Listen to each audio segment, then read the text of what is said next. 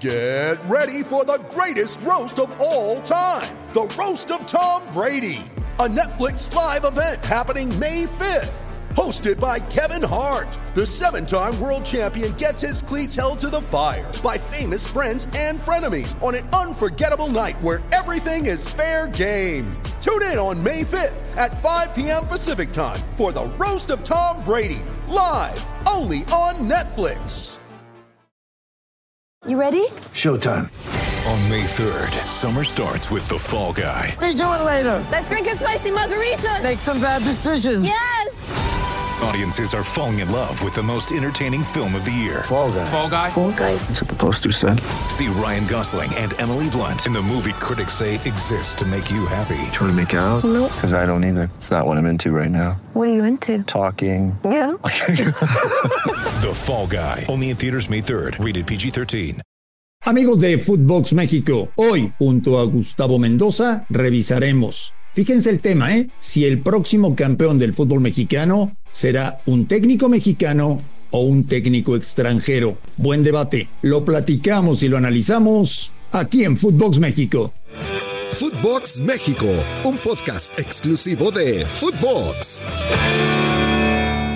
Amigos de Futvox México, un placer saludarles. Se acerca el fin de semana y con ello los 4 partidos de repechaje que nos tendrán pegados al televisor, porque es indudable que por más que critiquemos el formato del fútbol mexicano, es lo más atractivo y lo más emocionante. Los entrenadores plantean los partidos para ganar, para meter goles, y los futbolistas elevan considerablemente su nivel futbolístico, anímico y físico.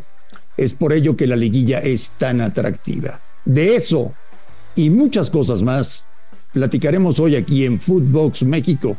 Gracias por escucharnos en todo el mundo y hacer de Futvox México su podcast favorito. Hoy saludo con muchísimo gusto al señor Gustavo Mendoza. Gustavo, te mando un abrazo. ¿Cómo estás? Abrazo de regreso, Marín. Muy bien, gusto en saludarte. Pues estoy de acuerdo. A ver, tanto que criticamos el sistema, que el repechaje, que califique uno con apenas el 30% de los puntos a la reclasificación, etcétera. Pero qué buenos partidos suelen ser, ¿no? Era luego también cuando el gol de visitante, y que si un equipo iba a encerrarse, también lo corrigieron, y creo que junto con la Champions, que hizo igual, ha venido a ser todavía más espectacular. Ahora, a mí me parece que estamos por vivir la mejor época del fútbol mexicano, que comienza con los partidos de repechaje. La pregunta ahora es, Marín, de estos 4 duelos, de estos 8 equipos, ¿cuántos de los 8 equipos tú, André Marín, crees realmente que puedan tener chances de pelear por el título? ¿Ni Tigres? No. ¿León? No. A ver, Gustavo. ¿Toluca? Quiero hacer un ejercicio contigo, ya que tocaste el tema. Venga. En este momento, hoy miércoles, hay 12 equipos de primera división que se están preparando y que están soñando con ser campeones de liga. ¿Estás de acuerdo? 12. De esos 12 equipos, 7 tienen técnico mexicano y 5 tienen técnico extranjero. Para Gustavo Mendoza, el próximo campeón del fútbol mexicano, ¿será un técnico mexicano o extranjero? A ver, te voy dando nombres. Jaime Lozano no va a ser campeón. No. Fentanes no va a ser campeón. No, pero de los mexicanos es el segundo que más chance tiene. Sí. Nacho Ambrís no va a ser campeón. No. Ricardo Cadena no va a ser campeón. No. Raúl Gutiérrez no va a ser campeón. No. Miguel Herrera sí puede ser campeón. Ese sí tiene chances. Sí. Y por supuesto, Víctor Manuel Bucetich tiene todo para ser campeón. Híjole, sí. Pues sí. Sí, pero luego ahora cámbiame la pregunta y dime. Te la pongo del otro lado. Pues sí. ¿Fernando Ortiz puede ser campeón? Mucho, sí. ¿Almada puede ser campeón? Claro que sí. ¿Larcamón puede ser campeón? No creo. ¿Paiva puede ser campeón? Pues estamos en la misma. Sí, dos buenos gallos de cada lado, ¿no? 2 buenos extranjeros y 2 buenos mexicanos. Así es. Caray, Qué buena reflexión, pero no es por la capacidad o no del director técnico mexicano. No, es por el plantel que tiene. Por el plantel, o como han jugado. En el caso de Toluca y de Nacho Ambrís, estábamos recapitulando en la última palabra lo que dijo la directiva al inicio del campeonato. Sí, que se iban todos, ¿no? Que si no... No dijo si no somos campeones, no dijo si no tenemos, si no levantamos, si no regresamos arriba, si no competimos, nos vamos todos. O sea, si Toluca pierde el repechaje, ¿se van todos? Deberían. Eso es fracasar. ¿Sabes cuánto se gastó Valentín en el Toluca de este torneo? Un dineral, no sé cuánto, pero muchísimo. $30 millones. Caray. No, sería un enorme fracaso que ni siquiera entraran a la liguilla, porque el repechaje, pues no lo podemos considerar como liguilla. Pero, ¿a qué crees tú que se deba que en la liguilla, que en el repechaje, a veces parece que vemos otros equipos, otros jugadores, otros futbolistas? ¿Por qué no juegan así todo el año? Primero, porque es el momento en que los entrenadores saben que si lo hacen bien pueden cobrar más, y los jugadores saben que si lo hacen bien pueden recibir más dinero y hacer un mejor contrato. Toda su motivación es meramente económica. Te quiero invitar y recordar que puedes entrar a registrarte a caliente.mx. Ahora y regístrate y recibe $400 de regalo para que empieces a apostar en vivo. Caliente.mx, más acción, más diversión. Quedará por ahí alguno, tú que eres un romántico de esto, Gustavo, que lo haga por amor a la camiseta, pero yo, mientras más conozco a los futbolistas, más cuenta me doy que lo único que les interesa es ganar mucha plata, asegurar su futuro y cuando se retiren, rascarse los huevos toda su vida. Sí, sobre todo porque se retiran muy jóvenes para la vida. Pero bueno, exactamente. Estamos por disfrutar lo mejor. Oye, ¿y Chivas? ¿Qué tiene? ¿Qué? Chivas va a ir a meterse a la cancha del Puebla. Se ve complicadísimo que pueda pasar el repechaje. Lo veo difícil. Si no lo pasa... Lo veo complicado.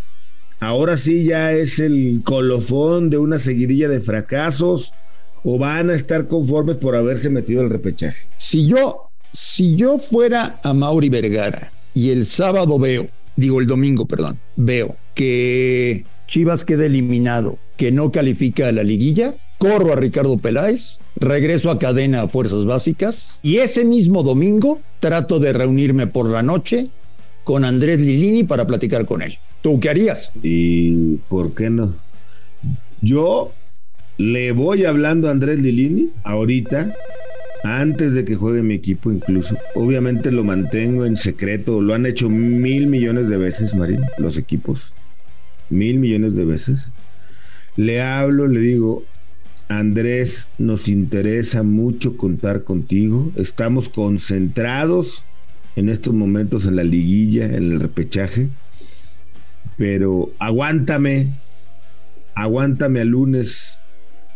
Y yo te aseguro que Andrés Lillini, sabiendo que es Chivas, aguanta, porque pues no va a ser el único equipo que lo busque, ¿no? Se habla del otro Seguro. Equipo de Guadalajara. En algún momento se había hablado de que a León le interesaba, ¿no? Sí. Entonces, no le van a faltar ofertas. Es más, si el propio Larcamón deja Puebla y se va a otro lado, pues también ahí se convierte en un candidato, ¿no? En el equipo que se quede sin técnico se va a convertir en candidato. Yo, si soy a Mauri Vergara, hoy, es más, ayer que se anunció su cese, le hablo. Le digo, Andrés, tengo técnico, estoy por encarar el repechaje, no es momento, pero aguántame, que contigo creo que podemos levantar. Por cierto, señor Mendoza, ahora que tocas el tema, el fin de semana es esperado en México, en la Ciudad de México, Ricardo Ferretti para reunirse con Polo Silva, con Miguel Mejía Barón e incluso con el rector para ver cuál es el plan que tienen con los Pumas para los próximos años y que el Tuca encabece el proyecto. No es una bronca de dinero, es un tema de qué quieren, cómo quieren, qué tanto material tenemos en este momento en cantera, qué hacer con los extranjeros. Ese tipo de decisiones las van a tomar el Tuca y Miguel Mejía Barón. O sea, tendríamos que decir, o podemos decir, que Ricardo Ferretti ya es el técnico de Pumas. Casi. ¡Cállese, carajo! A ver, él quiere y Pumas quiere. Además, en la lógica, en la natural, está Miguel ahí, está Pumas de por medio. La única duda que a mí me viene con el proyecto de Ricardo Ferretti es que hace mucho que no trabaja con jóvenes. ¿Cierto? Hace mucho que no encabeza un proyecto en el que tenga 2, 3, 4, 5 buenos extranjeros y lo demás sean futbolistas de la cantera. En Tigres, en lo medio quisieron hacer o imponer que lo hiciera una época y no funcionó. Así fue. Entonces, esa sería mi única duda, pero de que Ferretti tiene el sello para el cuadro de la universidad, no tengo ninguna duda. Y es un técnico al que le gusta que le den todo el control del equipo. Sí. Y bueno, Miguel seguramente sabrá hasta dónde y cómo darle al Tuca lo que necesita. Y del otro tema, Gustavo, del que ya platicaremos en otra edición de Futvox México, es el trabajo que le va a costar al Atlas encontrar a un técnico que se parezca un poquitito a Diego Cocca, porque del Atlas se fue el mejor técnico de su historia, que no es un tema menor. Entonces, se habla de Siboldi, se habla de Jorge Almirón, se habla del propio Andrés Lillini. Le va a costar trabajo al Atlas elegir, y elegir bien, ¿eh? Sí, porque ha quedado muy arriba la etiqueta de lo de Diego Cocca. Y hubo una intención de tratar de traer a Marcelo Bielsa, pero bueno, la respuesta no fue positiva. Perfecto. Gustavo, te mando un gran abrazo. Disfrutemos hoy partidos de Champions y ya nos saboreamos el repechaje del fútbol mexicano con 2 partidos el sábado y 2 partidos el domingo. Gracias, Gustavo, por estar en Futvox México. Fuerte abrazo, querido André Marín. A nombre de Gustavo Mendoza y de André Marín, esto fue Futvox México. Gracias por escucharnos. Un fuerte abrazo y estamos en contacto. Esto fue Futvox México, solo por Futvox.